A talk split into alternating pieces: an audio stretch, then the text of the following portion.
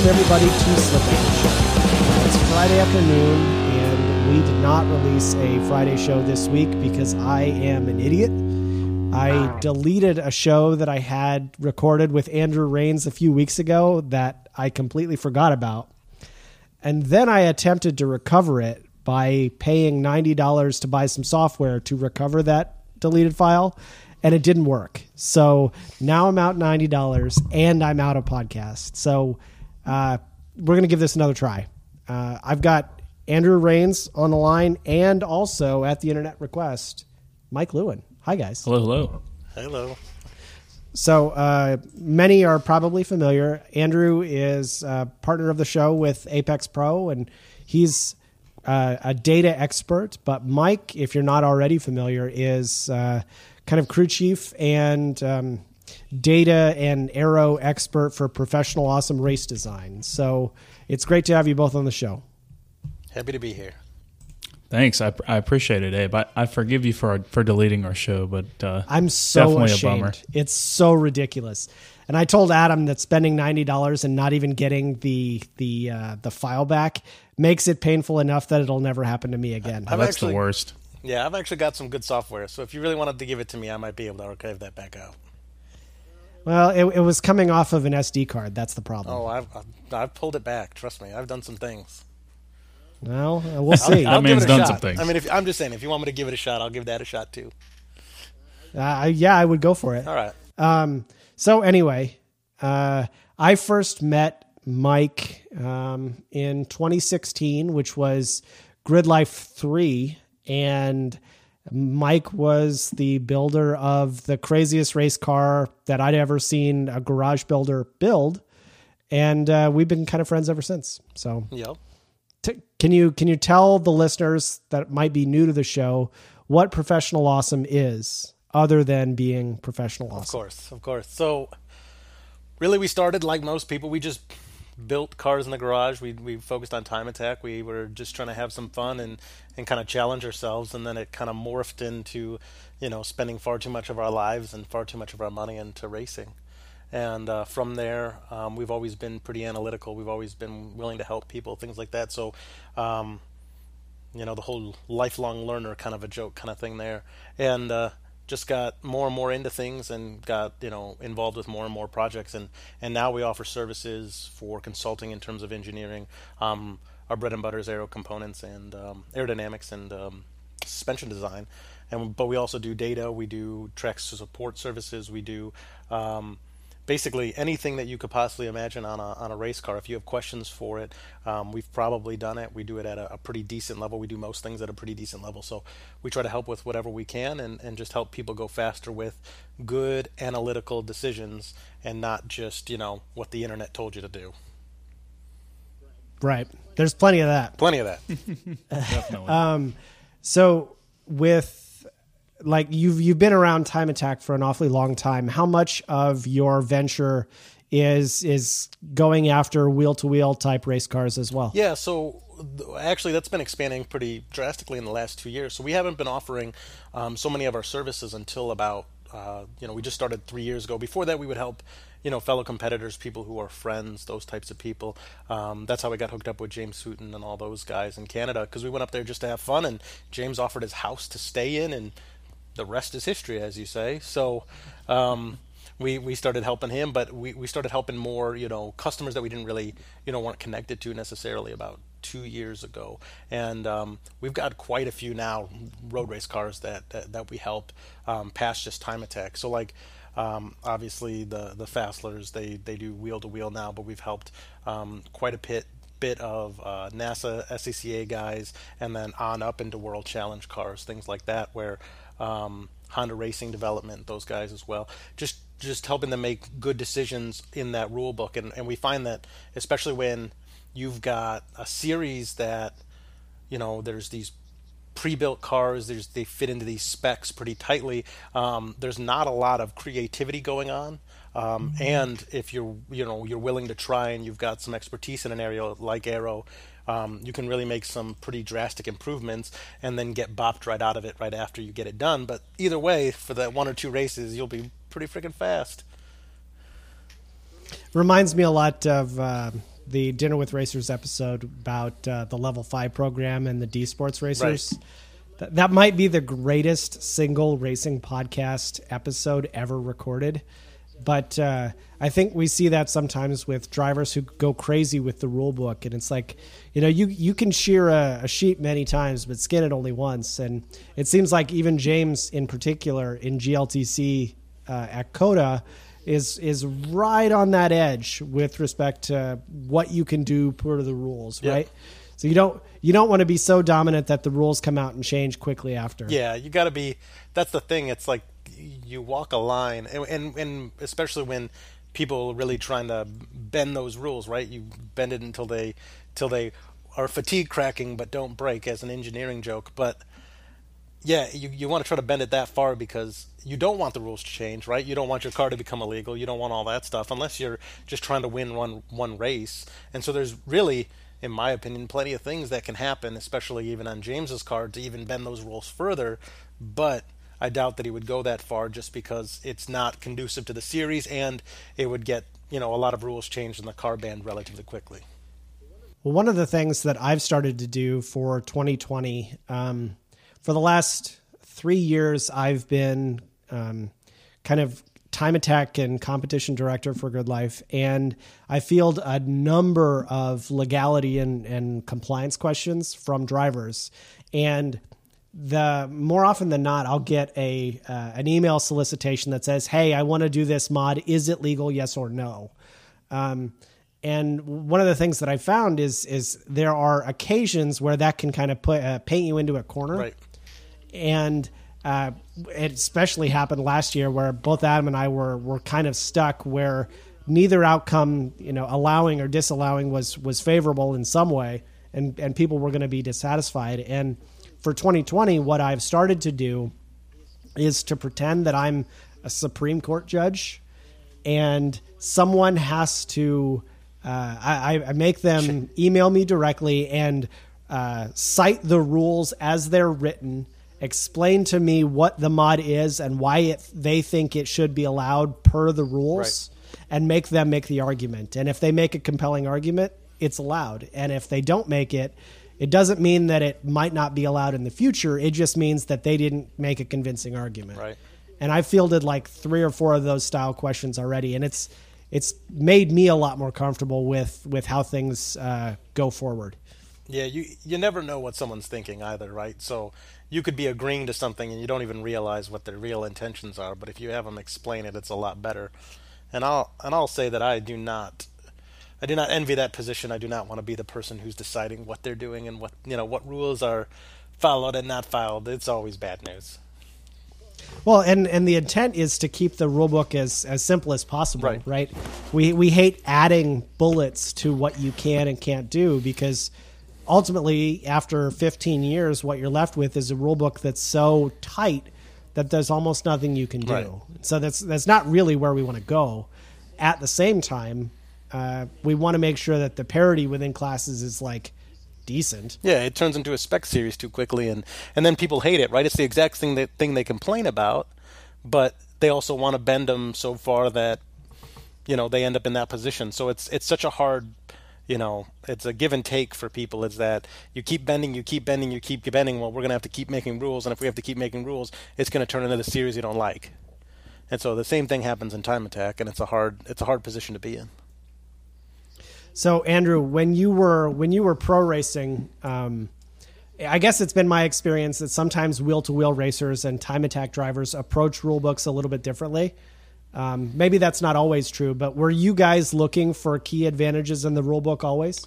Uh, yeah, absolutely. I, I mean, it, I just grew up in that kind of culture, and I'm not, um, you know, I'm not a super mechanically inclined person. I think we, we talked about this in our deleted podcast episode, but I've I've been around it my whole peace. life, and I've I've always found that I'm uh, I'm I'm much better at uh, I, I'm uh, I'm persuasive, and I'm good at telling a story, and I'm very good at uh, at um, marketing and sales, and that transl- translates into everything that I do well. So um, I always was around people when I was when I was racing professionally that wanted to uh, that had the same mindset that I did, which was um, to be the best that we could be always, you know, constant improvement, like Mike was saying. So absolutely, I've got I've got a couple of good stories. We you know we didn't do anything too gray area. We definitely used the resources that we had to to maximize what was available. We didn't have very many resources, but we were we were pretty scrappy. So, um, obviously, you weren't part of this program, Mike, but uh, before the show, we had talked a little bit about level five and the D Sports Racer. And one of the things that I saw that blew my mind was um, when when Colin Braun was was driving and testing at Road America, he went through the kink in the DSR at like 163 miles an hour. Yeah. The car was basically like I mean full throttle through this really really nasty corner. What what kind of work do you think was done to make a car be able to do that? I mean, that's so like in in their case, right? It's a very holistic approach. I mean, people don't realize, you know, people uh, most cars that are built, and you'll find this with um, you'll find this with a lot of time attackers, especially because it's a progression of things, unless they do a full on new build again and again and again. But you'll find that cars are built with a lot of compromises, and then there's a compromise on top of a compromise on top of a compromise. But if you can take a design from the beginning and have it relatively hashed out exactly what you want you know doing obviously not compromising on the suspension figuring out exactly what the what the best geometries are the the best setups for you know the, the shock absorbers and those types of things. And then you lay on top of that you know a good power band with a proper gear ratios and, and a proper body and all those fun things. And when you really lay all those things out the the amount of speed that you can pull out of something is just ridiculous. It's hard to it's hard to imagine. And obviously, things like F1 show that every time they when they get a new rule book and they start over with a new car, like a new new car, a true new car, it's amazing the things they're capable of doing when the previous cars were so fast, but somehow this new thing is completely different. And it doesn't seem different, but it is completely different, and they're able to do so much Sure. with it. Well, I mean, uh, for anyone not familiar with the D Sports Racer class with SCCA, cars are, I think they're about a thousand pounds, and at that period of time, um, they were in like the the 250 to 350 horsepower range, and for a car to do a 153 at Road America, and and you compare James Houghton's time in the Integra of a 208. 15 seconds faster than James's car to me is really hard to comprehend. Yeah. That's crazy. It's it yeah. In, in a car that only makes 350 horsepower. Yeah, it, I mean, obviously there's a little bit of a weight advantage there, but they, I mean, it's there's a lot of momentum advantage. That's the big thing. Like just just keeping that momentum up and being able to continue to push and push and push and it's a different, you know what I mean? It's a different thing. James's car got there and you know got to his quote unquote time in a different way, right? So- Sure. Well, I mean, how do you how do you take that holistic approach in time attack to take this chassis that you know was manufacturer built? How do you get to that point? Yeah, I think you get you get some of that. Um, you get some of that in some of the high high level cars that you see in Australia more than anything, where there's really not a compromise, and and they allow you to change so much on the chassis comparative to um, even what was allowed a couple years ago in the United States. Now there's some parity between the rules in the United States and and Australia, obviously, but but they allowed you to do so much. You know, you look at the um, RP968 and you look at what that car looks like when the body's off of it, and I mean, it's a it's fundamentally a tube chassis car at that point. You know, they've they've moved every pickup point. They've changed everything that they could change on that car to get it optimized as possible. And there wasn't a lot of I mean, there's still time left on the table, but there's not a lot of things that they were willing to compromise on. So they started with you know the the the bread and butter of going fast, which is you know good suspension geometry, a good engine, good power band, and then they put a body on top of it, and then they put you know a very good aerodynamicist on the team to to develop that body and and really get the most out of the car. So you don't see that as often. And I mean, if you look at you look at something like our Evo, which is still really fast in the United States, it is very much still very close. I mean, it, you could build this with a stock chassis car. Like it still uses the stock pickup points, and and it's still got most of the chassis left in that and that sort of thing. So when you're can go that far when you when you really have the money and the time and the expertise to really go that far there's a lot of things that you can do and and we'd love to do something like that but it's just we don't have the the money alone to do it let alone um, the time investment that it takes to do that is is enormous so if we can find a honeypot maybe we'll go around that down that route but man is it a it's impressive what you can do when you go bespoke Mike, I did uh, I did Formula SAE in college, so I I started with the you know we started with the clean slate design, and Right. it changes everything. You know, it changes the whole approach because ever since then I've been in. You know, the, the World Challenge car race was a Honda Accord. sure yeah It's like, you know, so that that's a totally different approach with, with Right. the flexibility that you have. It's it's like um, you know most engineers and guys that are learning how to how to be race engineers now. There, it almost would be easier if you were able to start from scratch because you have so much more control over sure over what you're doing. Whereas with you're trying to to work with an already uh, built car. You know, when OEMs build cars, they build them with design specifications, and a lot of times what you're doing with Time Attack and why what you do is so impressive. You know, with the speeds that that you guys get with the Evo and with James's car and the other cars that you've worked on. Is because it's they're way outside of the factory design intent, like Right. by a factor of ten. yeah, yeah, and You know? and and you're right. I mean, there's there's cases where I've actually told people that I, I honestly like some of the limitations because if there's no limitations in the world, right? I could build a. I always say that I could build a really fast car if I didn't have limitations. I could build something faster than the Evo. Honestly, it wouldn't be overly difficult, which is sad, but fine. It would cost money and time and all that fun stuff. But in terms of the designing, isn't the difficult prospect there? And and so there's there's two ways to think about it. There's a handicap when you're starting with someone else's design and you've got this box that you have to design in. But I really do like that because I think that like fosters a really um, different approach that means that you have to really think of all the finite details involved to get that speed where we could get similar speeds out of something else with a bespoke design and I think that you could get there a lot easier.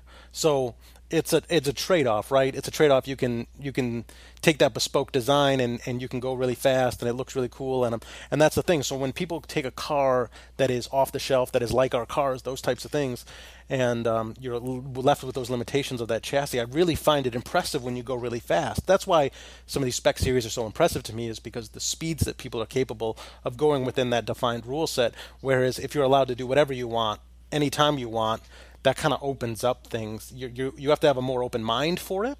You have a clean sheet. You got to be able to make sure you know you're you're making the right decisions along the way because you can definitely make some massive decisions that will just ruin the car. But it also, if you know what you're doing, makes it easier to get to those speed levels relatively quickly. So there's that trade-off there where if you have an idea what you're doing, bespoke is awesome because you can get there really fast for the same level of you know for the for an easier level of engineering if you will like an easier level to get there um, where if you've got a chassis that you have to stick to these you know this box then it's a lot harder so i get both sides of it all the time Yeah.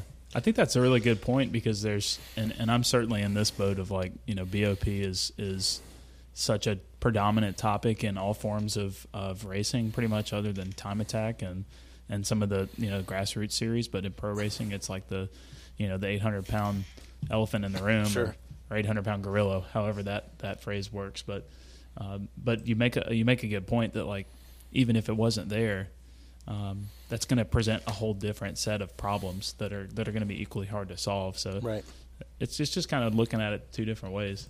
Yeah, and it, it's interesting to me what people come up with when they have a clean sheet design. If you can do anything, I always see people build their cars. You know, you'll have these people who are like, "What are you building it for?" And they're like, "I'm building it for fun," and that's super cool. Like, awesome, do it. Um, and then the decisions they make, it's always interesting to see what those decisions they make because you can tell kind of what their mindset is, right? You can you can tell if they were like they believe that light weight is more important than anything. You can tell that they like aerodynamics more than important than anything. You can tell they think that engine because everyone's always going there's there's there's something that you find more important than the rest of the system. People are generally that way. There's not many people who are holistic in their approach. They always think that something is more important and they're willing to make a compromise for it. Um, so you'll see that a lot where somebody's like, "Oh, well, it's a little heavier, but it makes a thousand horsepower." It's like, "Oh, okay," you know. And so it's really interesting to watch these bespoke builds because what they what they deem is important is is apparent, and then you can see some of the deficiencies that they've accepted, those compromises along the way, because they've they want the power or they want the aerodynamics or you know they want the weight, right? They're willing to make everything out of titanium and carbon fiber, and it cost a million dollars, but it only makes 200 horsepower because it uses a stock Miata engine. You get you kind of get my point. Yeah. Like it's it's always interesting to see their approach when it comes to those Right. types of things. We certainly had those you know big kind of holistic debates um, when I was you know Formula SAE is the best thing I have to compare it to because there's there's no rules essentially. Right, It's, yep. it's safety and it's four wheels that can't be in a line and that's about it. You know, and uh, roll hoop mandated size and it, you could definitely tell like you know I, I wasn't a designer but I was the team captain so I was kind of managing all the different Sure. moving pieces and staying on top of where everybody was going with their designs and you know when somebody stayed in the office all night and redesigned an entire system of the car it was pretty easy to tell what their priorities were and, Right. and a lot of times you had like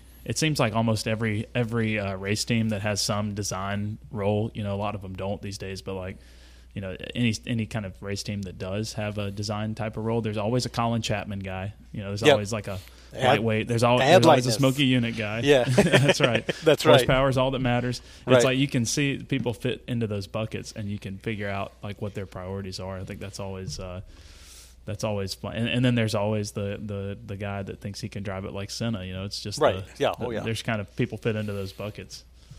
Well, I think that kind of leads me to uh, a good question, which is um, unlimited time attack in the last four years has kind of gotten crazy, but it seems like, at least in the United States, horsepower numbers have kind of leveled out, I guess, uh, because it's seemingly really hard to make a reliable four cylinder engine transmission combination that can make more than 900 horsepower routinely.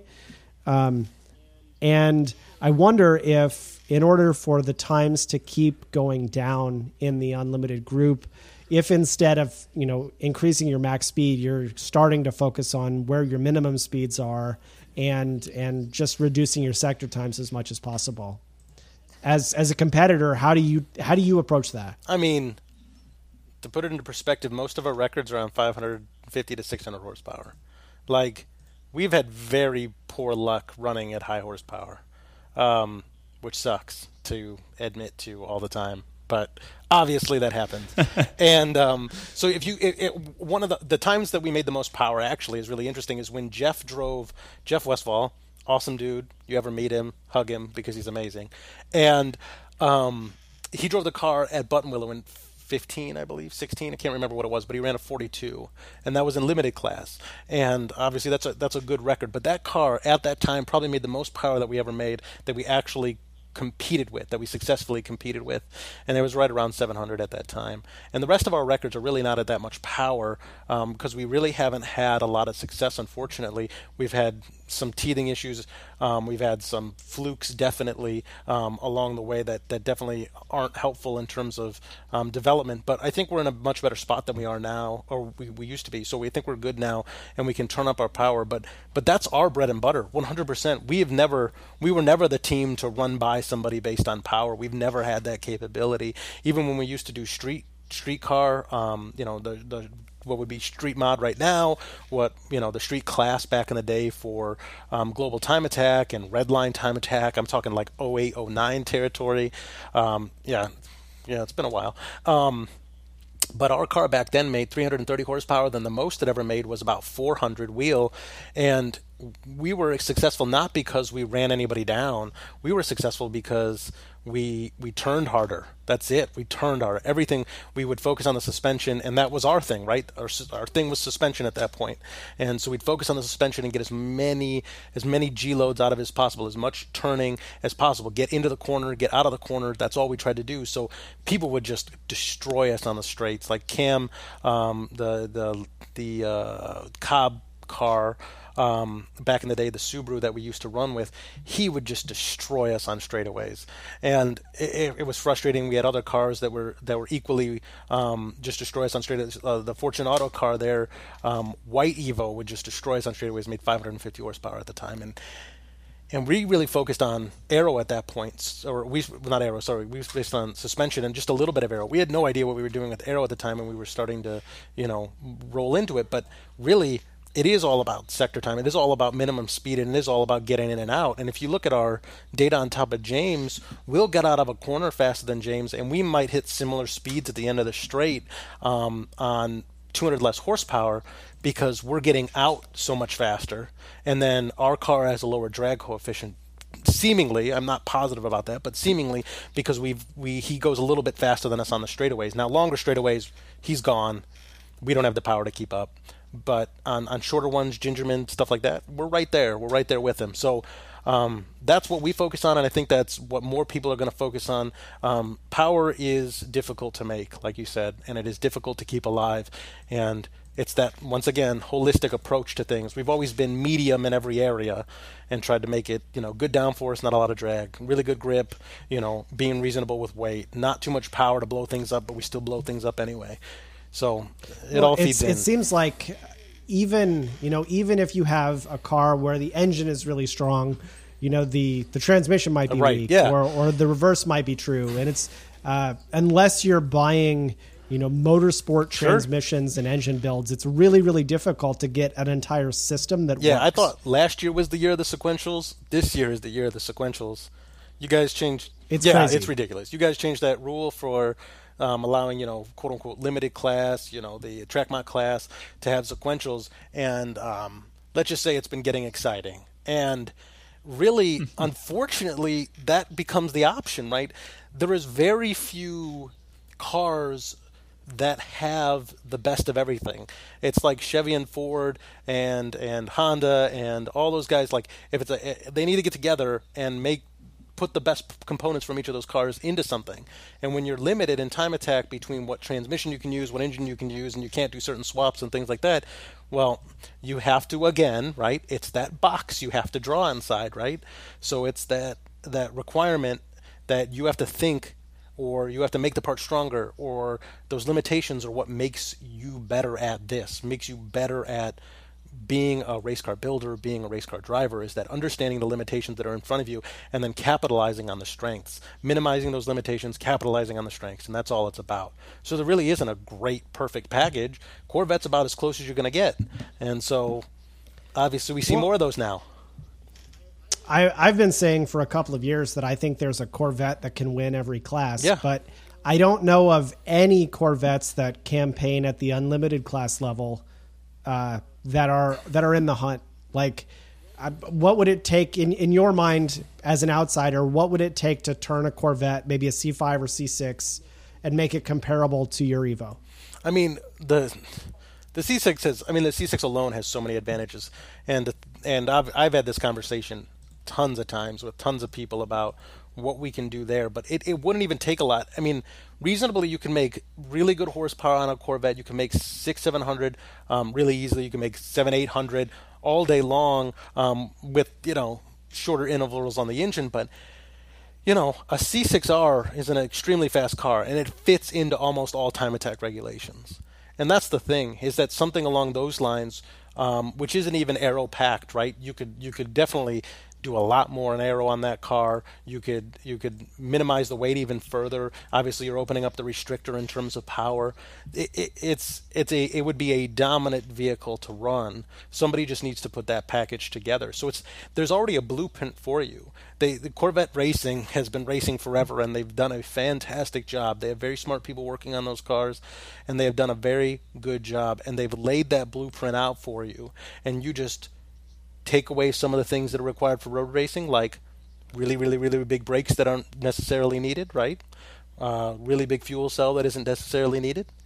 And you reduce the weight, you pull the restrictor, you put a little bit better aero on it and make more downforce, and you've got yourself a monster. Nice. So we, we've spent a little bit of time talking about building race cars, but we have a data expert on the phone also let's try and turn the conversation to, to talk about how you guys use data to go faster. Expert's a strong word, but I'll take it. you you run the company. Yeah, that's yeah, co-founder might be a better word. You know, I don't think anybody knows what they're doing when they start their business. So I've uh, I've certainly learned a lot over the past uh, past handful of years. But yeah, my I'd like to say, uh, Abe, that my my like uh, area of specialty or what I really enjoy is tuning the driver Um, and uh, and I think Mike's got the uh, the tuning the car component. As much as I do love digging into like setup and um, Mike and I talked the other day for quite a while, and I've I've got a endurance race car that I run now that's recently had aero installed, so we've got a whole world of stuff to dive into and learn. So I'm really excited about that. But yeah, I love I love I love learning about the driver with data and figuring out how to how to help them optimize what they have. Uh, but there's definitely a blend, like like Mike said, you got to have a holistic package. Which when you enter the driver into the equation, really is the biggest variable. So you have to you have to have a different perspective when you have a human driving the car. Um, so, uh, Mike, maybe maybe tell me tell me about your guys' process. I mean, you've you have leveraged pro drivers and also uh, Dan as part of your team for driving for the last what five six yep. years, and uh, let, us use Tom as an example. So you're you're at Buttonwillow. Tom goes out and does some laps. He comes back in. Where do you start? What do you do? Yeah, so a lot of the times with Tom, especially like. One, okay, so I'll, I'll start. I'll preface this whole conversation with time attack cars suck for data. Um, the reason they suck is because they run four laps and then they explode in your face and then you have to rebuild them entirely and then you come back two years later and then you run three laps and then they blow up in your face. So, so that's why time attack cars suck at data.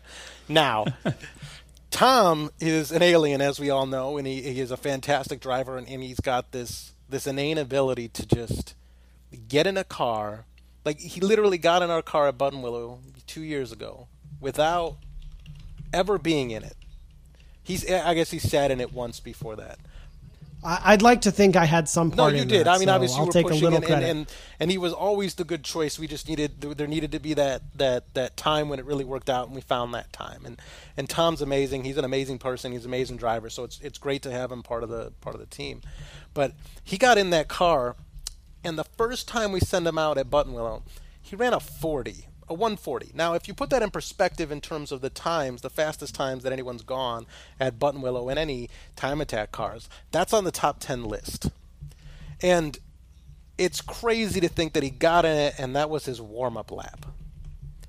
Well, and I think at that time that may have been the most powerful, most aero car that he'd it ever was. driven in. It ever. was. I mean, that's what he said. He said this is the this is the most sane, insane thing I ever drove. And it, it, it's so interesting that he got in it and and and this is this is where it comes back to to what what Andrew's just talking about is in terms of the driver, right? That that person is so important, right? And they can make or break the car, and their driving style and their hands and feel and all these things can make a big difference in how the car reacts. But uh, the really good drivers feel the machine, understand what it's going to do at any given moment, pick up that limit of capabilities relatively quickly, and then and then go out and do it right? They just they take a couple turns and they're like, oh well, if it can go this fast in this turn, then if I'm going a little bit faster, obviously aero makes it a little different. But they they know where this grip is going to come in, and they can put themselves closer and closer to that limit relatively quickly.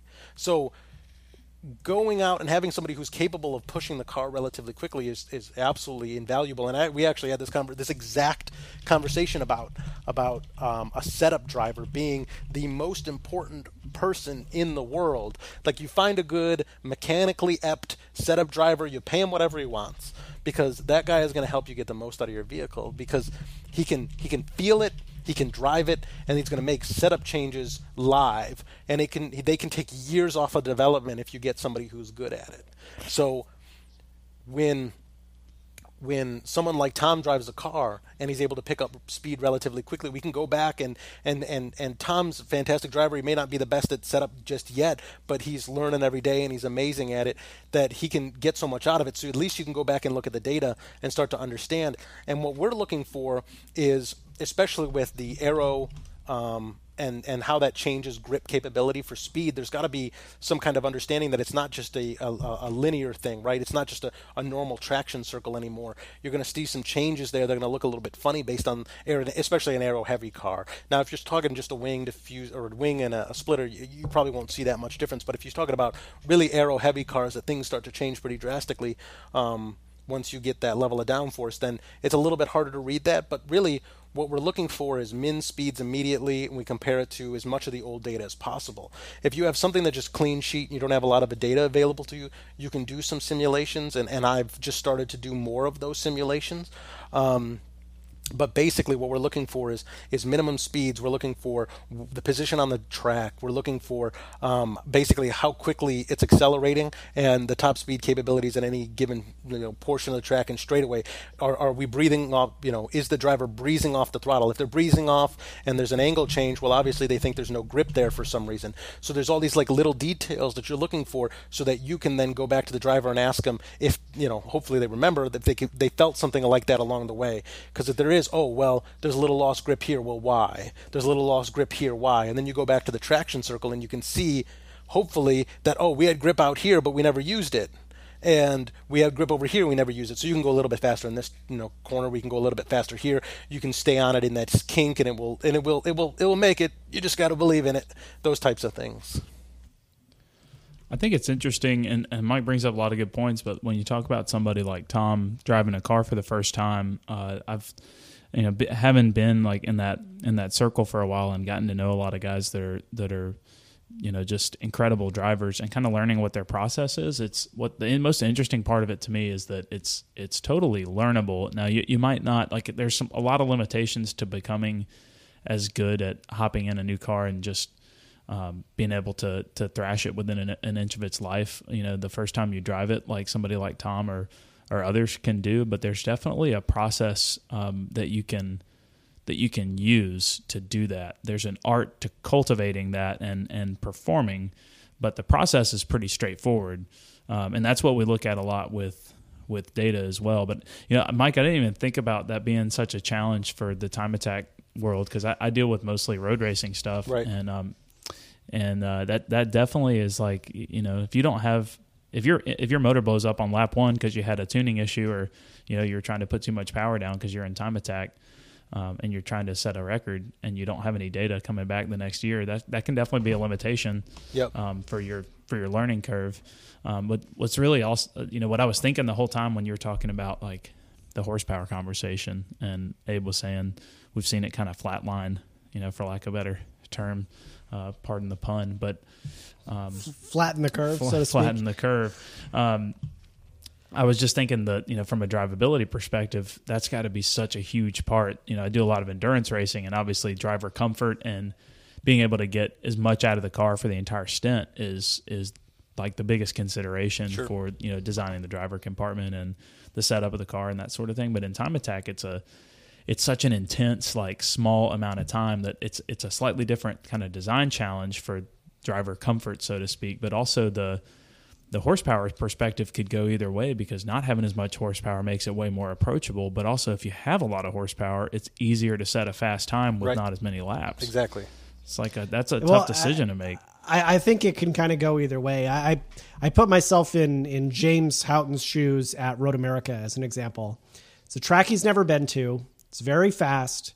It's got a couple of really gnarly corners and you're in a car that maybe will turn five or six laps all weekend, maybe. And so, as a driver, I mean, in a given season, maybe you drive the the car 40 laps, maybe. Uh, how do you how do you jump into a track you've never seen before and get to the limit that quickly? I think it's it's a it's a skill that I certainly don't have. Yeah, and and and and, and what I what I like to have people keep in mind is that fantastic time, there's more time there. So it's not necessarily about getting everything out of the car. It's about having enough available that you can still do it without getting it all out. Because if you ask any of us at the top level, we none I, I don't know anybody yet who has told me that was the best lab we could have possibly had. Period. there is only one. There's only. I, would say there's only two times I ever think we got everything out of it, every ounce out of it, and that was when we went to Auto Club in 2011 for the street class for Redline or GT. I can't remember it. No, that was Redline.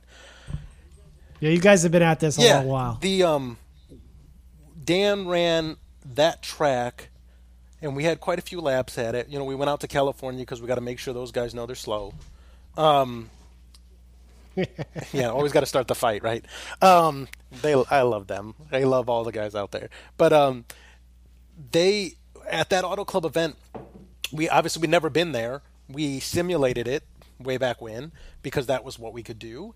And we, you know, we're, we're still low budget and all that fun stuff. You know, low budget is a relative term in the whole scheme of things. Throw too much money at stuff, but um, we ran a 147 or 146 can't remember one high 146 low 147 something like that. Whatever it was the record. We won that event and i can tell you that looking at the data after that event and the feeling from that event i can't imagine we could have got more time out of it.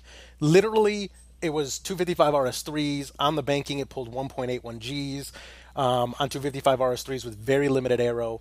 Um, there was so much load that the like we we had tried to lock the suspension in place and it kept on trying to move because the car was sliding up the you know sliding up the uh, um, the banking. Like that probably was one of the only times we ever got there. Then jeff's lap like i said before the 142 i'd say the car didn't have too much more in it. Maybe a little bit of time but man did he beat the sh- out of that thing and make it go right? He did a great job. And uh, other than that, we've left seconds on the table everywhere we've went. And and Will will tell you the same thing. James will tell you the same thing. Everybody will tell you that there's time out there because it's not that we're getting everything out of the car. It's that there's enough in the car that we're getting enough out of it that it's still impressive. And that Gotcha. sucks in one regard, but it's cool that the cars are that fast, right? Um, and I wish, uh, I mean, hopefully we can put together a package that's relatively reliable and we can get more of that time out of it. Let Tom, you know, get more time out of it, stuff like that, and really start nailing down some time and actually feeling like we're getting a 95% out of the car, something like that. But man, that's really where it comes from is that the cars are so fast that James gets in it, runs a comfortable lap, then he knows he can run faster and he starts running an uncomfortable lap. But he never runs that lap where it's like, I am riding the bucking bronco and this is my only option to run this lap. That generally isn't happening. It's it's dangerous still. I'm not saying that. There's plenty of times for misfortune, but it's not like the absolute edge, edge, edge, edge, every ounce out of it, every braking zone perfect, everything like that. It generally doesn't happen because that's just so difficult to do in time attack without testing. And, and that's the strategy of it too. I'd imagine you don't you don't want to go. You know, if you have the ability to approach the limit of the car, you don't want to go throw down a ten tenths lap right off the bat because you got to see what everyone else is laying down. I mean, And if you don't have to drive the car at that limit and risk something, then you shouldn't. I guess. Yeah, there's there's some of us who play that game for sure. Um, I'm like, I, I do that so that I don't we don't blow up a motor if we don't need to, because there's definitely like you know, boost levels and then there's kill, and there's like let it do what it wants. and kill doesn't mean kill somebody else. It means kill your kill everything you've done in your life, right? You're just going to spend a lot of money. Um, so that's the problem. So we, we try not to stay out. We try to stay out of that range. And like I said, most of our success has been at the lower levels because generally when you get up to that kill level, which on our car would be 750, 800, it doesn't go right. Unfortunately, there's so many things that unfortunately do not work out most of the time for us, at least. That because of that, we uh, don't run it there. So you're right. There is some of that, mm, you know, seeing what happens. But if we had the capability, if I had the capability to run a reliable car at 800 horsepower all the time, I would. Period. I'd run the hottest lap I could. I'd love to go out there, run a 20 at Gingerman, and put it in the trailer and be like, "Good luck." That'd be that'd be my day. I'd be like, okay, now I can help all these people go faster, right? Like I could turn around and, and maybe relax for a moment. But it always seems to happen where we run out, go do like a, a lap on 550 horsepower. The track isn't perfect. You know, now it's got junk on it. You know, everything's not great. Nothing's ever perfect. Weather's not perfect. Everything's not perfect. So you always have those hardships. And then right before the end, you got one session left, and you're like, put it on kill and let's see what happens. And then there you go. Send it. Yep, and that's why one of our fenders was, you know, burned up because that's what happens. So, if I could, I would hundred percent would do it on the first lap, one hundred percent. But Now, it- now I, I don't want to like throw salt into old wounds. I am curious though, how many times that car has been on fire? um, three. so That's not too bad. so, uh, but it's just honestly I, to clarify, like it's some shit why it's been on fire too. One of them was like an oil filter failure, like the O-ring exploded out of it, and I and it remember was- that. it Just like, like why does that happen? Like you stupid piece of. Mm. And it was an OEM filter, like it was like a good filter, like good quality filter, and so that's why it did it once. And then um, another time, Dan's fault because he didn't put the filter on tight enough. Dan's got Dan didn't you know tell us to do it. We should have just done it. We should have checked it. But whatever. Dan's fault. Third one um, was because we blew a hole in the block because we had lost an engine due to some I don't know one of the rods failed. We don't know why, but they didn't catch on fire that time. We put in a block, a short block, overnight. Um, we did a double swap actually. Um, we put in a, a block overnight, and it wasn't really made for what we were about to do to it. It was a street it would be what I would call a street motor. It was built with some mid-level rods. It was built with a stock crank. It was a two three, so it was a little. We don't like to do two threes because they really don't like to run very well, um, especially the higher horsepowers. And um, so it probably was good for 500, 550 wheel. Um, but you know, we only had one session left, and well, we had we had two sessions. We ran one, and it ran, drove around and ran like a 47 or 40 three or something. I can't remember what that day, 45, something like that.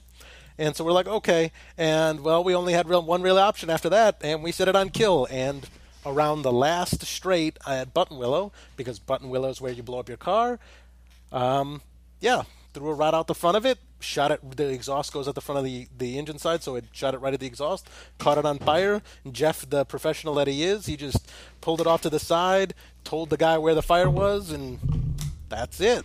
So I remember that and, too. It, it's just like, like, and, and, these aren't fires because we didn't we didn't put on hoses right. We didn't wrap things correctly. We didn't do any of that. These are fires because something failed that should not have failed, and that's what's so frustrating about it. Luckily, the car is just fine. Everything's just fine. It sucks. I'm sorry for all the people's session who we ruined in those cases, but it failed because of some stupidity and not necessarily because of poor quality. And that's what's really frustrating because we've seen some cars Those that the worst failures. Yeah, we've seen some cars that are crazy, like dripping oil, and then they never catch on fire. Like I've literally seen cars where they were dripping like oil fire, like little oil droplets on fire, and the car never catches on fire. And I'm like, what's going on with us? That's not fair. I, I, started out racing a, an Alfa Romeo, actually, funny enough, in vintage racing, and uh, every single event that you went to, I raced in SCCA too, and there was all there was always like a Triumph or an MG that was at every event, finished every race, ran every session, and smoked like blue smoke out the tailpipe yeah. the whole time. Yeah. You know, and you're like, when's this guy's motor going to blow up? He's like, oh yeah, I haven't put a motor in it in years. Yeah, it's like whatever, just let it go. We just put Yeah, six sure. quarts of oil in a race. Like what the? Yeah. So, Mike, your your story um, about uh, you know the perfect lap or like you know you never really optimizing everything. You know, Right. it's kind of like the race the racer's condition, I guess, and like part of the reason why we all kind of love it. I have, I have an interesting story about that that was like epitomized that. Um, that whole like idea, but uh, I, I work for the Porsche Track Experience at Barber uh, Motorsports Park. So the the Porsche it used to be called the Porsche Sport Driving School, but it's the not the Experience Center type deal, which is in LA and Atlanta, which is what a lot of people associate it with. But Sure. this is like you want to drive on the racetrack type of school. Um, so Hurley Haywood works there as well as like a kind of um, he's he's called the chief or, or lead instructor, but he's really more of kind of like instructor emeritus. Yeah, Like he he can be there and just tell somebody they suck to their face, and they're like, "Yes, sir, thank you, sir." you know, like kiss his shoes. You know, um, it's it's pretty funny. So Hurley's uh, he's got a really like inter- interesting sense of humor, and once you get to know him, he's really dry, and he just like says stuff that you know he kind of pushes the limits a little bit, and I really appreciate that. It's just it's awesome. So he was behind me, and we were at the Barber Museum, the motorcycle museum, in this huge car elevator, and I was talking to one of the you know one of the students that was at this program. This was at like a after a dinner, you know, deal that you do there. And um, I told him the reason why I was so into racing, I couldn't let it go, is because I'd, I'd never done a perfect, I never done a lap that I was happy with, you know, that I was completely content with, where I didn't feel like I could go get more out of the car. And, you know, I kind of summarized it with I just haven't done the perfect lap. And I heard Hurley behind me pipe up and he goes, I have. And it was like that interjection of like he knows who he is. He's like, I'm Hurley freaking Haywood, and he just like Yeah. interjects and he's like, Yeah, I've done the perfect lap. And then he like lets it sit and and we both kind of like look at him and I'm like, I'm like, well, he just debunked my whole thing, you know, my whole Yeah. like reason. And and then he goes, No, I'm just kidding. I haven't either. yeah. No, You know, like uh, I was like, Yep, it's, there it is. It's such a hard thing. Like I've seen people, you know, like uh, a good example is Spec Miata guys. I think they're they might be some of the only people who have ever gotten close to a perfect lap. Um, those series where they run a similar car over and over and over again, and obviously there's development, but man, it's it's hard. It is hard to to get that perfect lap, and and when you get close to it, like I literally when I told the story about the 2011 at Auto Club, you get that feeling. I get goosebumps when I talk about that because that's like I feel like we got almost everything out of it, and it's such a good feeling because it just doesn't happen, and so I, I, I enjoy that. It's all then that's what like obviously the you know the time attack book and world time attack and one perfect lap and all that stuff. If you don't have that book, get that book and all that fun stuff. It's it, that's what it's for for at least the time attack guys and and it could be for the road race guys it could be for the data guys right like you guys and stuff like that where you're just trying to make the lap better and look at the data and obviously with the with the products that you guys offer that it it's it's possible right? You can look at the data and really like lay it down like yeah this is about as good as yeah. it's going to get right? Everybody wants that theoretical and you're like right. that's right there in front of you like uh, you can chase a number but when you actually feel like it happened it is such a good feeling it, it, it and it's and it's really what drives at least me in terms of trying to get more out of something is that that that that level right? That lap gets gets lower and lower and and it gets harder and harder to get there. So you always um, you know chasing the dragon unfortunately in that regard. So it's yeah, it's a cool absolutely. thing the, the theoretical is a, so, a good thing to point to on that because that's that's a very indicative of that. And it gets the theoretical gets harder to to you start getting closer to it, and then it's harder to lower your theoretical. So you know, on that, point. Andrew, I think we should take a quick pause to hear from uh, our partners. And uh, when we come back, we'll have Adam on the show. Oh, oh perfect. Woo. Slip Angle is supported by FCP Euro at fcpeuro.com. Purchases over $49 are offered free shipping with a lifetime replacement guarantee and hassle free returns. FCP Euro really does offer lifetime replacement guarantees on everything they sell brakes, suspension parts, filters, gaskets, seals, injectors, even engine oil. That means that any of you drivers with junky race cars, if you buy FCP Euro parts and you crash on the racetrack and you break your control arms, you can mail them right back. So make sure you head on over to fcpeuro.com and support companies that support the Slip Angle podcast. This show is brought to you by Apex Pro. Andrew will be hosting a deep dive webinar on March 25th at 8 p.m. Eastern Time. He'll be discussing creating custom tracks, crew view, data review, and taking some time for Q&A and feature requests. Cost is $49, and I'll put a link to purchase in the description for this episode. Hope to see you there. Hi, Adam. Hi, guys. How are you guys? We got a four way going and here. This is our first. Ooh. Is this our first four way? I'm not Dirty. actually sure. Oh my gosh! I, I oh, there's pe- I'm so happy to be a part of it. dicks it. everywhere. Oh my gosh! Jesus, Adam, you get on for ten seconds and it's already too far. Oh man, come on! That's a funny joke. I thought it was uncomfortable. Uh, well, I'm just calling you guys uh, dicks. I'm not talking about your uh, your oh. attachments oh, hanging off the front of you. Sorry. Yeah, that that was unclear. Directions unclear. Dick oh. stuck in pipe. Man, get your mind out of the gutter, Mike Lewin. I've been listening in on this uh, podcast. You've been talking about race cars, not oh sexuality. My oh my gosh. That uh, Mike, I think that was probably the gem of the show. well, that's good. We have all this really good info happening, and that's going to be the part that people remember. The best part. It, it sounded like you guys were. I've been listening for about five minutes, and it sounded like you guys were telling some cool racer stories. And I just found out that Andrew Rains knows Hurley Haywood, so that's cool. there you go. yeah, you, you yeah. I want to know Hurley. That sounds awesome. Hurley's cool. He's uh he's uh yeah, he's funny, man. He's a really he's a really good dude. I um I just love the fact that like literally, I'm not kidding. People get off the track. First of all, he sits at his corner station and just like falls asleep, you know, because he doesn't he doesn't he's Hurley. He's like he's done enough in his life. He doesn't have to validate it. And so he comes back and he'll just tell somebody, "You know, you're really not doing good here." and walks away. like the rest of us would get fired general, for that. At the track, like you're not doing good at this track or like in in a specific corner or Yeah, in, in my corner. He's like, "You're just not you're just not doing good here." You know, it's like okay, okay, Hurley, we appreciate it. Yeah. Oh, can you Sorry? imagine? That would be yeah. Yeah, time the, time to pick a different time to pick a different hobby, man. Yeah, the stories that I've heard from him, like uh, we did a, a product training course together that we all had to do, all the like Porsche instructors, and Hurley stood up and talked about, you know, like in the content that we were learning was the 1976 Porsche Le Mans win with the 936, Yeah. which is the really interesting looking open cockpit uh, Yeah. pre um, Yeah. 962, you know, 959 Yeah. cars, and uh, he he uh, basically was explaining how he felt the motor tighten up and how like he felt this sensation that the motor was about to blow up. And like just like all this stuff is like literally in the training content, like bullet points. And Hurley stands up and he's like, "You mind if I talk about this?" And he just like tells us the story from his perspective about his first time at Le Mans and like he showed up over there, didn't know who he was supposed to meet, slept in his car the first night. It was just like oh yeah, yeah. I heard this stories. story. I think Yeah, he talked like, about "What?" that on uh, Dinner with Racers. He literally like got drunk and slept in his car and stuff. Yeah, it's pretty. It's pretty awesome. Like this Yeah. dude's great. Yeah, that's yeah. insane. That's so. How often is is he uh, at Barber with you? Uh, it just depends. You know, I don't I don't do many programs um, with Porsche in the past year and a half or so. But when I was doing, you know, 15 days a month, he was there. We we worked together probably six, five or six times Oh wow, cool. on programs. Yeah. So, what have you guys been talking about since I uh, obviously had to? Uh, we're having a little bit of a lockdown emergency coming coming at us uh, tomorrow in Illinois. So I was trying to get some things done at work. But what have you guys been talking about? Anything?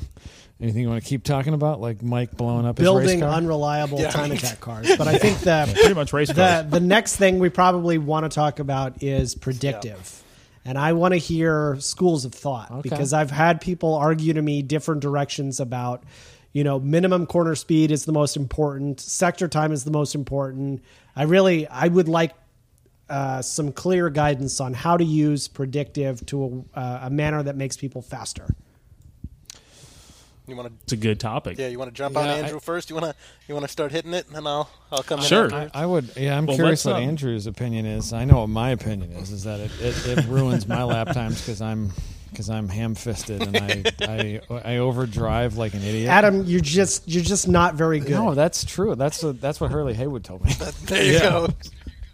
You could probably call him. We should make like a Hurley Haywood call-in service. You just call a number and he just tells you you're not a good driver. Oh my gosh! I'll, I'll have that I would love in that an for, like, the- Excuse me. yeah, I want I want that Yeah. for the opening intro of Slip Angle. You can just tell everybody.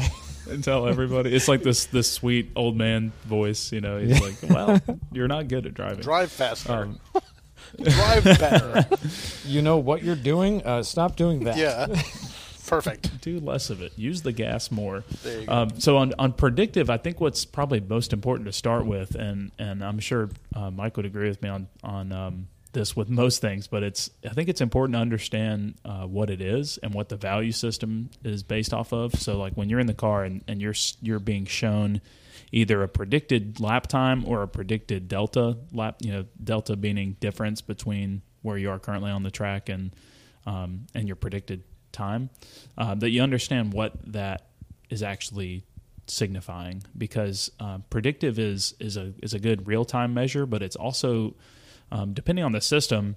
Um, computed computed based off of like the distance traveled uh, Right. or a correction for the distance traveled based on the line that you've driven um, or in apex pro's case our predictive time actually calculates uh, a percentage of the lap so 100 it basically breaks the lap down into 100% and then it says how many percent of the lap have you completed this lap versus on your best lap um, and so that's what it's showing you so i would urge people before we even talk about like how to how to either react or to make a change um, based off of it. Understand uh, what value you can actually get out of it first because a lot of times it's you know if your predictive's ticking down as you're going down a straightaway because you got a bad run out of the previous corner there's not much you can do um, you know to, to make up for it. And a lot of times that's the type of thing like you're talking about adam where you're if Yeah. you're frustrated because you see your predictive dropping and then you try to force something Yeah, over then- the next Then know, then you overshoot the next corner because you're like I can brake at the two, Yeah.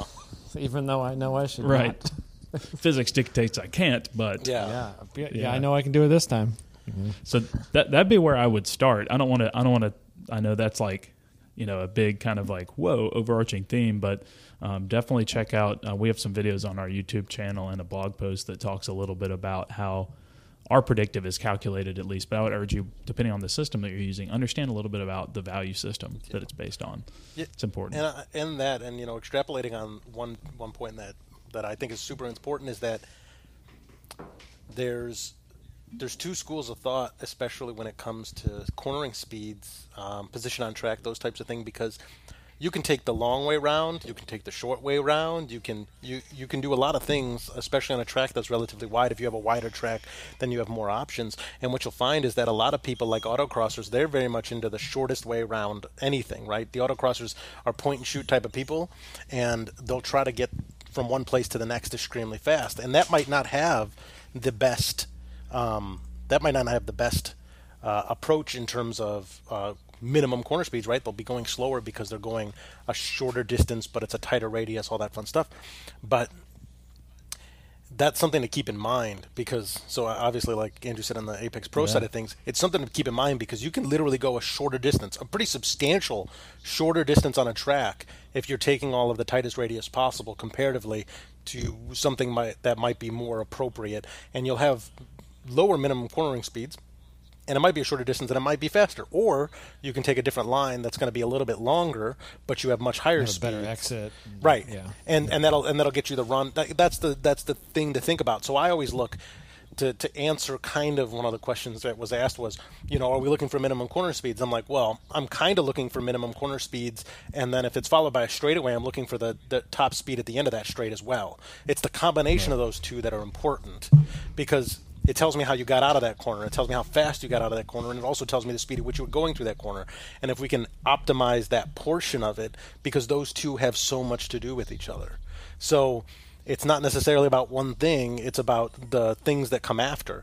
If you're sacrificing one turn for another turn, well, obviously I'm not looking for the cornering speed in the sacrificial turn, right? Because you're trying to set yourself up for something that's more beneficial, like a faster speed uh, turn or a faster straightaway or something along those lines. So there's a lot of nuances there in terms of looking, you know, ahead and looking at the data and trying to figure out what the best possible solution is because it's not necessarily always shortest distance cornering lower cornering speeds or longer distance higher cornering speeds. So it's a little convoluted and I'm sorry that's not the perfect answer.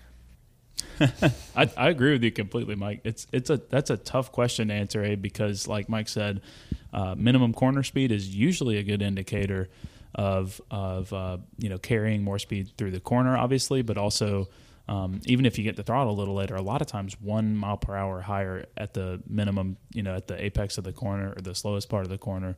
Um, will yield uh, better results at the end of the straightaway. So it it's really uh, you got to understand again, like like what Mike said. If it's a compromised corner, you don't want to get everything out of the corner because your goal is to set up for the next corner. So then you're not looking at minimum corner speed. So the the way I would approach it is looking at um, finding your like key key KPIs for like a better term. And if you're like a salesman or something Yeah. and you're listening, you know what I'm talking about. Like Key performance Oh indicators. god, I love I love that Yeah. I love that corporate speak. Keep going. yeah. So if you if you establish your let's call call it quote unquote KPIs, you know maybe three places on the racetrack where minimum corner speed is king, and you establish that, which would be, you know, let's let's call it turn one at Road Atlanta, someplace we probably already know. Minimum corner speed there is really really important. Obviously, you don't want to sacrifice your throttle application. Um, but you really want to maximize rolling speed because it's a long radius. Typically, long radius corners, um, you know, your braking zone is a little uh, the value proposition for your braking zone is different because braking super super late is not going to yield as much as rolling more speed through the corner. Um, so in those types of corners, minimum corner speed and maybe even a shorter distance approach, if you're in a lower horsepower car or a very high grip car, is a is probably a in, a good indicator of a good lap time. Um, Adam, do you remember when Tom was driving? uh, Was it Cattell's car maybe at Road Atlanta? Mm-hmm. Uh, what was his minimum corner speed through turn one? Was like insanity. No, it was uh, it was Blake Meredith's CRX like two three years ago. He had a CRX, which uh, which our which uh, our one of our listeners and a buddy of mine, uh, Peter uh, Ducky Jimenez in Chicago, one of the Ramblers owns now. Um, but Tom went through Blake like Blake's minimum speed. It was an F Prod CRX uh, built for SCCA F Prod. um, which is like uh, you know wild suspension, little uh, cantilever slicks, or maybe not cantilever, maybe non-dot slicks, um, tiny wheels, you know stuff like that. Um, 160 horsepower, 2,000 pounds or whatever. And Blake Blake is like he's like won majors races. He's uh, he's he's a proficient SCCA club racer, and his minimum speed was like 89 miles an hour, and Tom went through like 96 Oh, Jesus. and like barely held on. Um, thought he was going to crash it, but like did it. Uh, and yeah, minimum corner speed might also mean that you're uh, that you're Overdriving. re- uh, that you're overdriving, and then maybe setting Yeah. yourself like if you go if you really really do it too well, like you're yeah your predictive is going to like drop, but then like maybe your next two turns you're gathering the car up, Right. you know. and and so Yeah. so I always look at the trace like so this is where GPS data and position on track is very important and having an accurate system to be able to tell you where you physically are so you can actually look at the line as best as possible. Um, Right. That's where that's Yeah. important where you're looking at it and you're like um, am I running a similar line to the previous laps?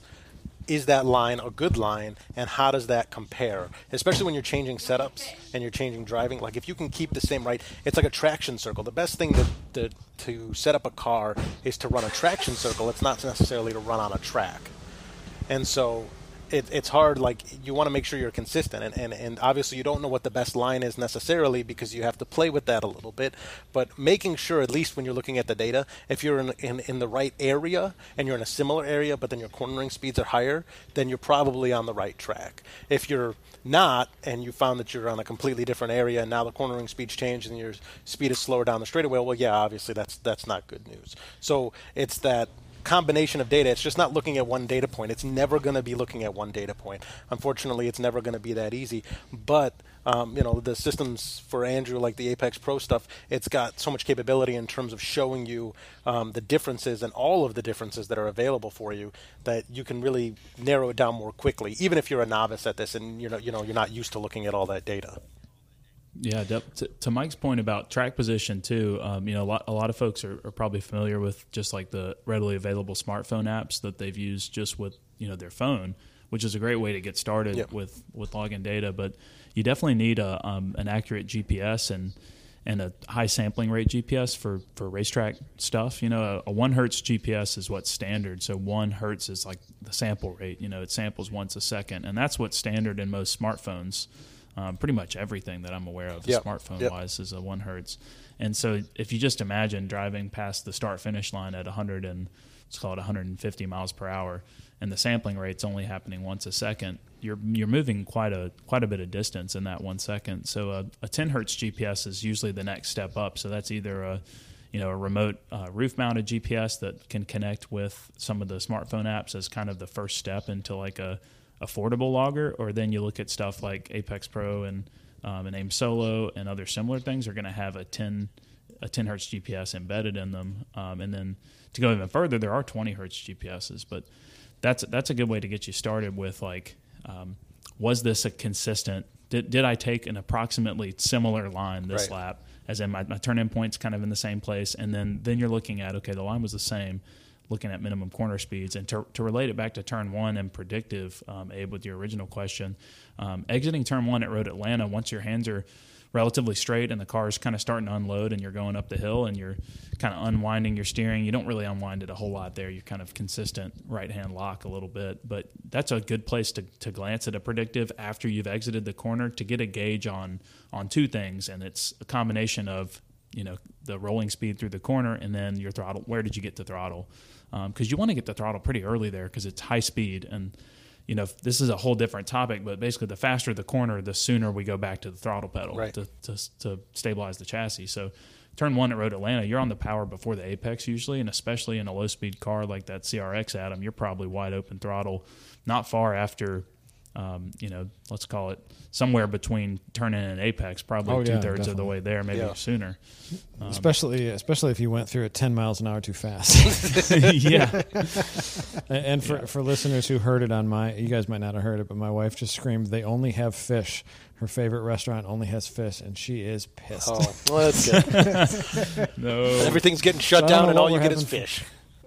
I know. I don't know what we're having for dinner, but she's going somewhere to pick something up. But uh, we're not getting it from Gabe. I've heard toilet paper's pretty good. Yeah, get that. Uh, Tasty. I, I don't know. That sounds a little It's going to be expensive too. So Yeah. Yeah, But um, it's a delicacy. yeah. So so yeah. That, I mean, everything there, Andrew, is all is all it's all it's good information and understanding where it's at. And then, like I was going to say, one more thing to add on top of that is that's really where once you know that you're in a similar position on track, now you know that you've got a similar arc.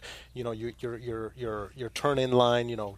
The apex position and then your track out position is relatively similar. That's when you can go to your traction circle and start seeing where that traction is available.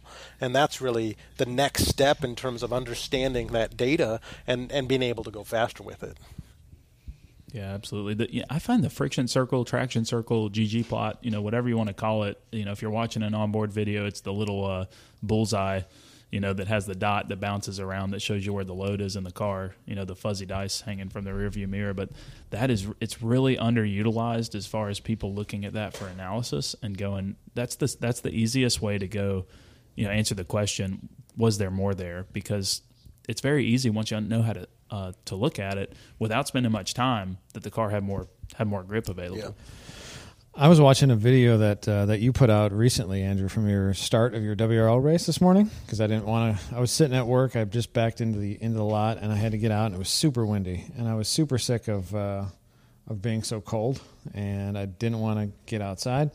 Um, and uh, so I was watching your video, and I noticed that you had a floppy cord that like flopped forward when you made like left-handers and braked. And so, uh, uh, have you ever placed things in view of cameras to use as like a more of an indicator that you can train yourself up? Um, like watching a video, you can see actually like where your inputs actually happened. Have you have, have Oh, either that's of a you guys idea. used that before?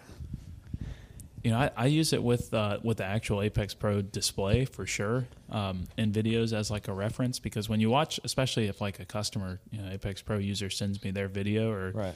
um, unless they send the data with it and they ask the question, you know, I think I can go faster. I just don't know. It's really easy to have an Apex Pro on the dash and there's a couple of red lights on it through the corner, and then I already know, okay, there's there's potential there. So then I can get the data from them and find, you know, what that what I think the the value of that potential is. First of all, is- is it even worth going after? And second of all, how do we do it? How do we go get it? Um, and what do we change? Um, but that that is a good good idea because I, I use the fuzzy dice thing a lot. You know, you're in your like 70s Pitmobile and you got your dice hanging from your rearview mirror. So maybe I just need to hang some fuzzy dice in the WRL car, and that that way I can explain the friction circle with my onboards easier. Or, or your radio cord can just be in view like that Yeah. one. Because I I, know, I'm that not, drove I'm me not crazy. familiar with Barber. Like I don't know where that track goes, and so I was like, oh man, that's braking there already. Like it's hard to tell Yeah. you're watching it. Like There was a uh, Facebook Yeah. video, especially. Cool. you know. there was a like obviously like the old JDM videos and stuff like that where they do those um, you know those competitions of car versus car and stuff like that. They used to put the uh, Yeah. the ball in the in the bowl, right? Those were always Right. interesting. And then Exactly. Yeah. and then one time on one of our videos, people pointed out that um, to tell what we were doing, he looked at the dirt on the floor. So that's nice. yeah, sure. the dirt on the There's floor A lot would- of uh, a lot of things could be that. yeah, the dirt on the floor was flying around. He's like, "Yeah, there you go. You can tell the G loads from the dirt flying As in long as out." it's not. I'm like, oh. As long as it's not like the oil filter wrench that Dan left on the floor. Yeah, no, no, around, not- like, not im- that, Impaling people. all no good there. But You know, it's been a long time since you did it, Mike, but I think we need more 360 videos from We can do that. those are those are pretty cool. we can. It, it's it's cool. hard to like honestly. Um, some people were like upset because they were like, "Can we get the normal one? Like this is hard to view." And I'm like, "But it's cool. Like you can look at anything." So we've got those Yeah. cameras, and I'll put another one in. I'll definitely do that again. Um, I'm gonna put one on top of the car too. We wanted to do more with. Um, I wanted to do that with um, uh, like uh, uh, James GLTC car because I wanted to like you know show how close people were. You know, on the video after the fact, Yeah. because it really kind of Yeah. it shows you know the proximity a lot It is, better. yeah. It's super cool in wheel to wheel, Right. like when, you, especially when you're in traffic and stuff. Yeah, but exactly. It seems like those videos had like uh, th- those cameras had like a heyday for like six Yeah. months, and then it was like, oh, these take too long to upload. Yeah, no, and it, and, and it is. It's hard to post process. It's hard to do all those things, but it, they are cool videos. I do admit, I do like watching it, and I even go back and, and watch our you know 29. 29's not fast. 29 video from uh, from Gingerman. That's all in you know. That's all in 360 video and stuff. I would expect the 29 to go to a track mod Oh, class fully car expect. this year. And if I've, I Yeah, expected it last year, I'm like, what are these people doing? What's taking so long? Well, they got pretty close. Yeah, they got close, but they didn't get there. Got to do it. 29s. I, I, I still remember when like when uh, when when it when Unlimited was like brand new, uh, and and like a 30, 35 was crazy. Yeah, no. And we ran that 29, and everyone's like, oh my God, 29 at Gingerman. Nobody runs 29s. And we beat that Radical. And that day was, I mean, that wasn't a, like, we didn't get the most out of that car that day either, but it was really funny because everyone's like, oh my God, a 29. And I'm like, that sucked. Yeah, the the progression in like door slammers uh, and like production cars in the last five years, just in time attack, is like it's pretty it's pretty remarkable how fast you can make a, a '90s and 2000s Econobox go. Yeah, yeah. But Well, what we talked about on the show uh, recently, though, is if you if you take a guy like Jackie as an example, um, new Supra, tons and tons and tons of potential in the car, but because of the electronics that give it so much potential, the money you spend on modifying it is to try to give you back some freedom from Yeah, those it's- yeah, that's It's more and more. And I think about yeah. it too because it's a hard trade-off. Which what's great about the Supra and what's great about some of these new cars that are coming up, um, that I don't know if everybody else is thinking about, but all I'm thinking about is the transmission. Like being able Yeah, to shift yeah. that fast is so valuable.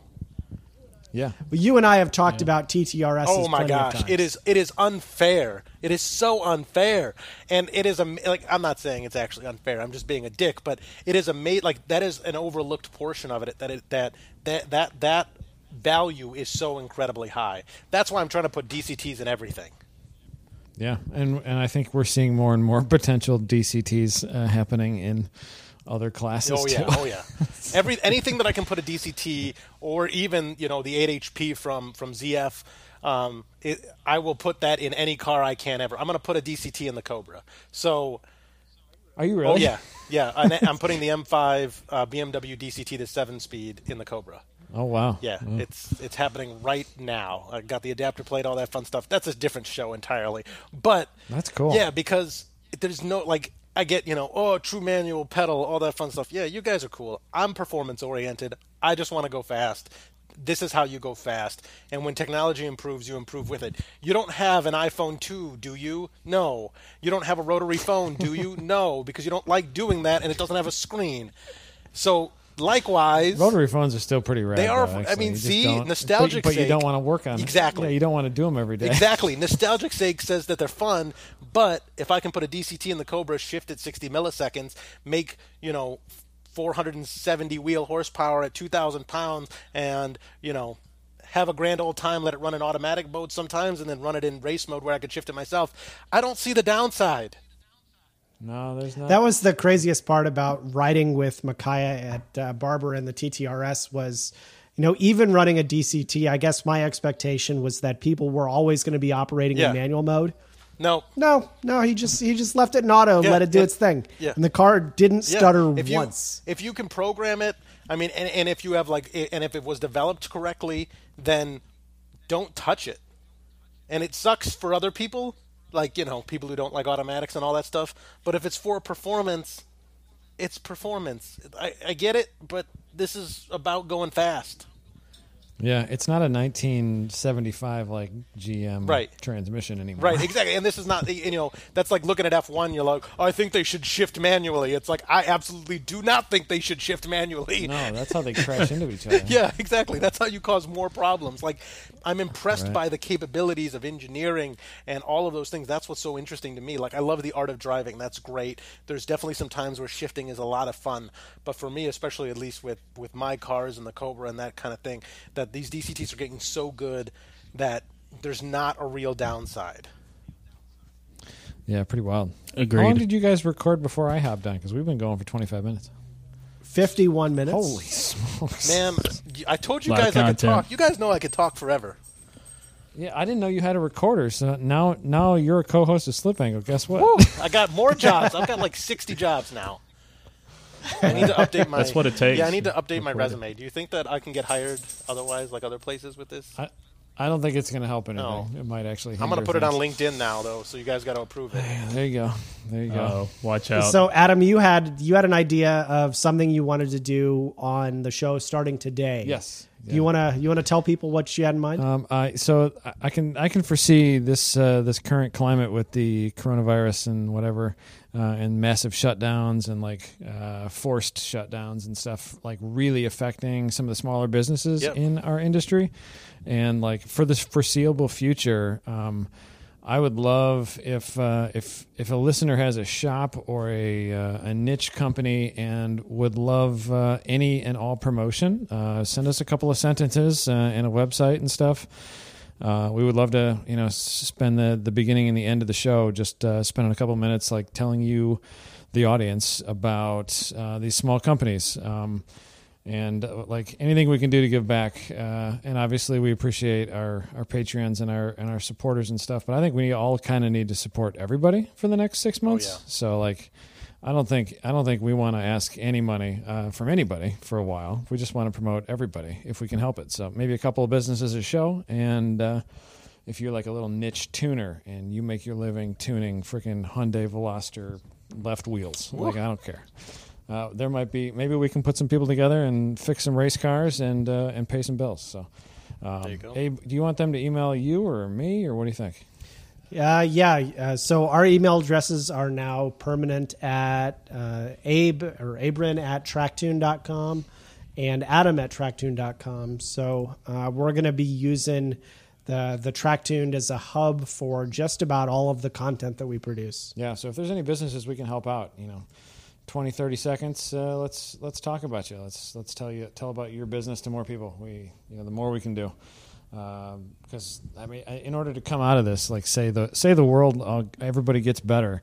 I mean, in order to have motorsports, we need to talk about racetracks. We need to uh, we need to talk about uh, uh, everybody needs to be uh, helping each other and keep these businesses flowing. So.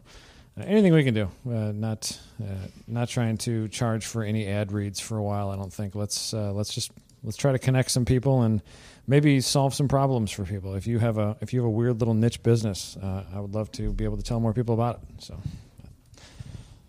That's awesome. Yeah, that's You guys awesome. are killing it. um, you guys want to uh, do you want to record uh, again soon because I think we're going to be bored for a while. Yeah, I, I really think we should. We've got a lot of stuff. I'm I mean, we did an hour and 20 minutes, and uh, it seems like we're just getting started. yeah, I, I think so too. Yeah, I mean- I, I gotta I gotta. Pro- I got to call my wife and see where she's buying not fish. There you go. But uh, I'm open. I'm open whenever you want. You know, I I especially like it when people have specific questions. You know, I always like to help people um, if I can answer you know specific questions because a lot of people have similar questions. Um, so if somebody has a question about stuff, I love to answer those. So like Q and A's, I'm cool with. You know, if we just want to talk, I'm cool with. I think we've got a lot of good information here. So yeah, absolutely. Um, Yeah, I'm on board for the same. Anybody with driving technique or that relates to you know data as well, I'm open to answering questions here. Yeah, let's uh, let's let's plan on doing another show next week uh, or this weekend if you guys have some time. We'll we'll see if we can put some together, and we'll probably make a Facebook post because like everybody just stares at Facebook. oh now. man, yeah. And maybe get some questions. Uh, maybe Mike can tell us how to build uh, RVs. Slippery. I, I knew it was going to come up again. Oh, yeah. we already talked about it. we're going to do it. I told I told Abe that I was going to come down there. We're gonna we're gonna we're gonna have to figure out how to get a specific RV. We're going to make it super slippery. We're going to do some um, you know tests now because that's all we can do. We're not going to a I don't racetrack. think we're actually going to make a. We're not going to make an RV super slippery. Let's not get crazy. No, I think I, I actually I think, think this we is can, a good idea. and it won't cost that much. I don't think super is going to be the correct Okay. uh, the correct term. Maybe more. How about this? How about this? RVs are jank. Have you ever tried to move a house? Oh, my gosh. A, through a windstorm, like they don't move. well. RVs are jank, right? Exactly. That's what I'm saying. They're You're- so You're starting with such a bad situation that I think we can make it pretty pretty good or medium good, and that would be a huge improvement. A- Any, any, Well, any better I, I think better. especially about all the stuff that sits on the roof. Can we like put some Oh, yeah. deflectors Yeah, we'll- around uh, around like the air conditioners we should put some stuff and around all there, that yeah. stuff? Yeah, I think so. Yeah, there's a lot of walls. Like everything is a wall on an RV. Oh man, yeah, I know.